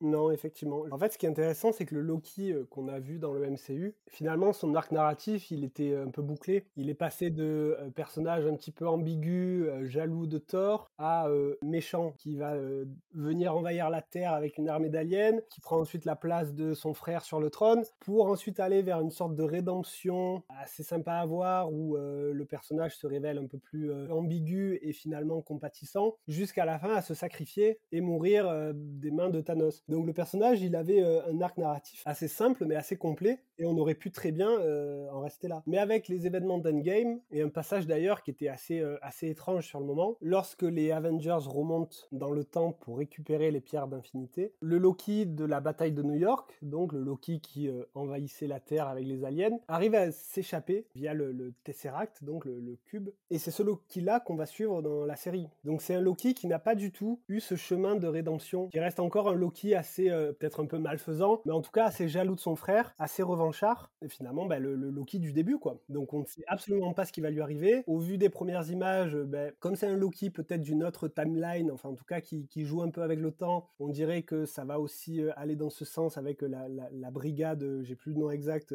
du temps qui va venir contrôler un peu tout ça. Est-ce qu'il va vivre des aventures totalement déconnectées? Est-ce qu'il va voyager dans le temps à différentes époques et rencontrer d'autres personnages?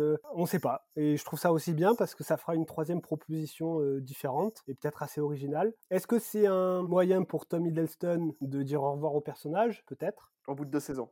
Euh, bah, peut-être au. Non, moi j'aurais dit peut-être au bout d'une saison, je sais pas. Comme on sait que Loki euh, dans les comics a souvent changé d'apparence, Ah, ah oui. euh, que ça soit après un Loki enfant ou un Loki femme, euh, peut-être que c'est une façon dans la première saison pour Tom Hiddleston de dire au revoir au personnage avant de retrouver un Loki peut-être en femme ou en enfant dans la saison 2. Euh, je sais pas, mais ça me plairait bien.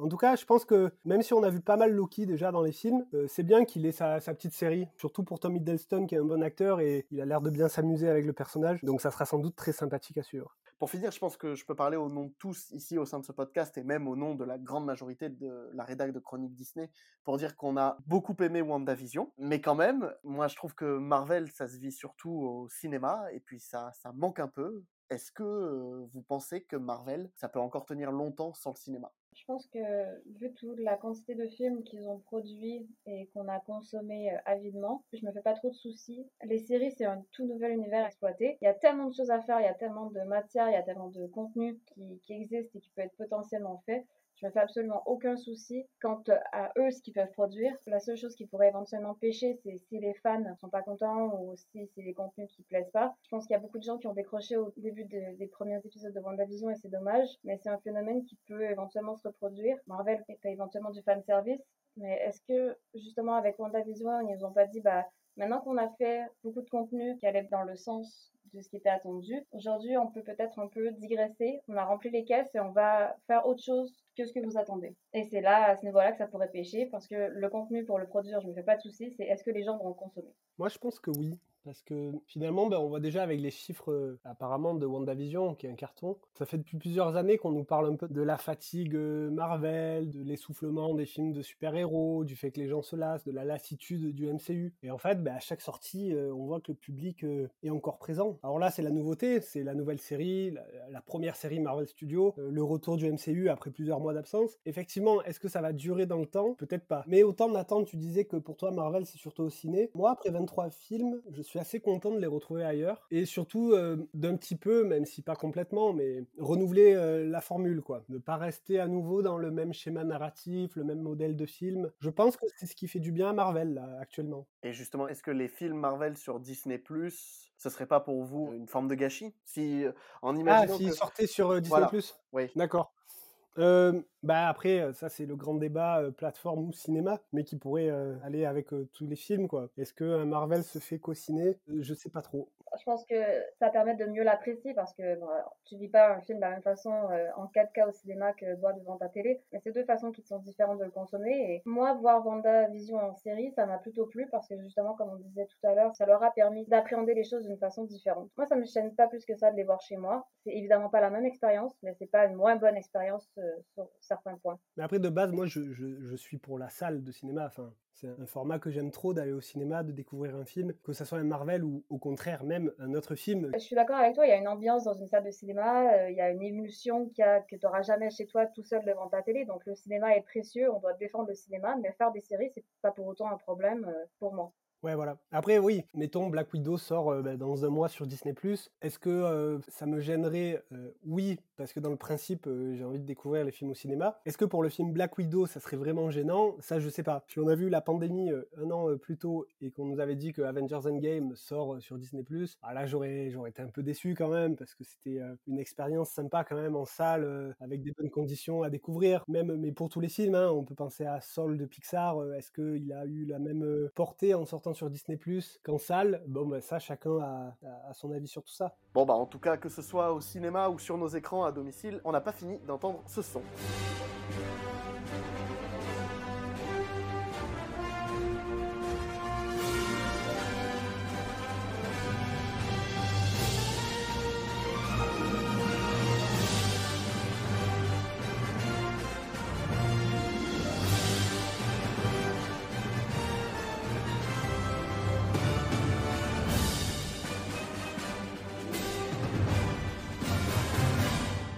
C'est déjà la fin de ce podcast, et avant de vous quitter, chers auditeurs, dernier petit tour de table pour revenir un peu sur ce qu'on a le plus aimé dans cette série Marvel. Je vais commencer par toi, Mathieu. Est-ce que euh, tu peux nous dire qu'est-ce qui t'a le plus plu, toi, dans WandaVision? Moi, clairement, il y a deux choses. La première, comme j'en parlais tout à l'heure, c'est vraiment de s'attarder un peu plus sur des personnages qu'on a rencontrés dans les films, mais qu'on a finalement assez peu découverts. Et la deuxième, c'est de retrouver la Wanda qui me plaît le plus dans les comics, c'est-à-dire que c'est un personnage qui a une puissance phénoménale, mais qui en même temps est un personnage finalement très fragile, très humain, et c'est peut-être un des personnages que j'aime le plus euh, dans les comics, parce que justement cette fragilité, je l'ai trouvé un peu mieux gérée dans la série que dans les comics, où euh, on s'appuie beaucoup sur le fait qu'elle est euh, un peu fragile psychologiquement, et c'est toujours l'excuse facile de lui faire perdre la mémoire ou de la rendre folle parce que les pouvoirs qu'elle possède ont une influence sur son état d'esprit. J'ai trouvé que c'était particulièrement bien géré dans la série et je me suis énormément attaché à ce personnage, encore plus peut-être que euh, depuis qu'on l'a découvert dans euh, l'ère d'Ultron maintenant. Vraiment, ouais, les personnages, le développement des personnages en général, c'est pour moi euh, parfaitement rempli euh, dans la série. Robin, est-ce que toi, il y a quelque chose dans WandaVision qui t'a particulièrement marqué? Alors, c'est vrai que depuis le début un peu du podcast, euh, j'ai l'impression d'être souvent revenu sur les choses qui marchaient pas. Malgré la, richesse de la série, on a un épisode 9 qui est peut-être le plus convenu et prévisible de tous les épisodes. Marvel n'arrive pas à aller à fond au-delà de sa formule et toujours besoin d'y revenir. Et c'était un peu dommage de finir sur ça, même s'il y a eu des moments aussi très touchants et très euh, charismatiques dans l'épisode. Mais euh, globalement, j'ai beaucoup aimé la série. Euh, je rejoins un peu ce que disait Mathieu, c'était un peu une pause dans la frénésie constante du MCU. On avait vraiment le temps de s'approprier les personnages et je retiens peut-être encore plus le début, en fait, les, trois premiers épisodes, malgré les indices qui montraient que quelque chose n'allait pas. On avait quand même une ambiance un peu cocooning, très agréable entre les deux personnages leur humour, euh, ça s'envoyait euh, des répliques, euh, des petites piques.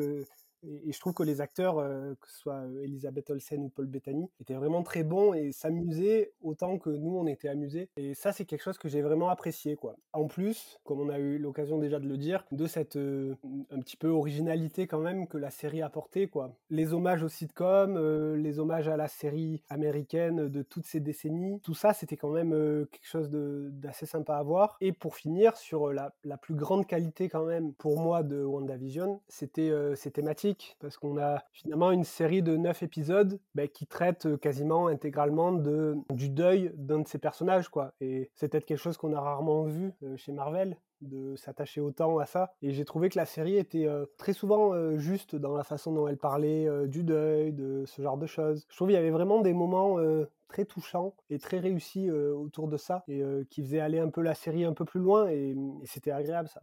Et enfin, Sarah, est-ce que tu dirais que cette série rentre dans tes œuvres préférées du MCU Alors oui, c'est une de mes œuvres préférées sans aucune hésitation. Les garçons ont un peu dit euh, tout ce qui m'avait plu également. C'est vraiment une très belle œuvre. Ils se sont donné le temps de nous offrir un contenu qui est à mon sens incroyable. Il y a une poésie et une douceur, je trouve, dans les thèmes qui ont été abordés, qui se sont jamais permis euh, justement d'aborder avant. Je crois que c'est Catherine Anne qui disait que son, elle avait appréhendé son personnage un peu comme un, un oignon, dans le sens où il y a des différentes couches qui sautaient au fur et à mesure. Et je suis entièrement d'accord avec elle. C'est vraiment ça. C'est et on a pelé la série au fil des épisodes. C'est vraiment euh, une œuvre sans précédent pour moi, notamment dans le MCU, mais aussi peut-être dans les séries, dans l'hommage qu'ils ont rendu au sitcom, avec justesse, avec talent. Et pour moi, ça restera une œuvre d'anthologie euh, dont on parlera encore et qui crée un précédent dans le MCU.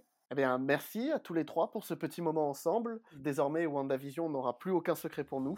Quant à vous, chers auditeurs, merci beaucoup de nous avoir écoutés. Vous pouvez nous lire partout sur notre site amiral chroniquedisney.fr, mais aussi sur le forum disneycentralplaza.com, sur Facebook, Twitter et Instagram at Chronique Disney. Si ce podcast vous a plu, n'hésitez pas à nous le dire dans les commentaires sur les réseaux sociaux et surtout à le partager et à vous abonner. On se retrouve le mois prochain pour une nouvelle écoute. D'ici là, portez-vous bien et à très bientôt. Salut Merci. Merci. Salut, merci Nathan, merci à vous.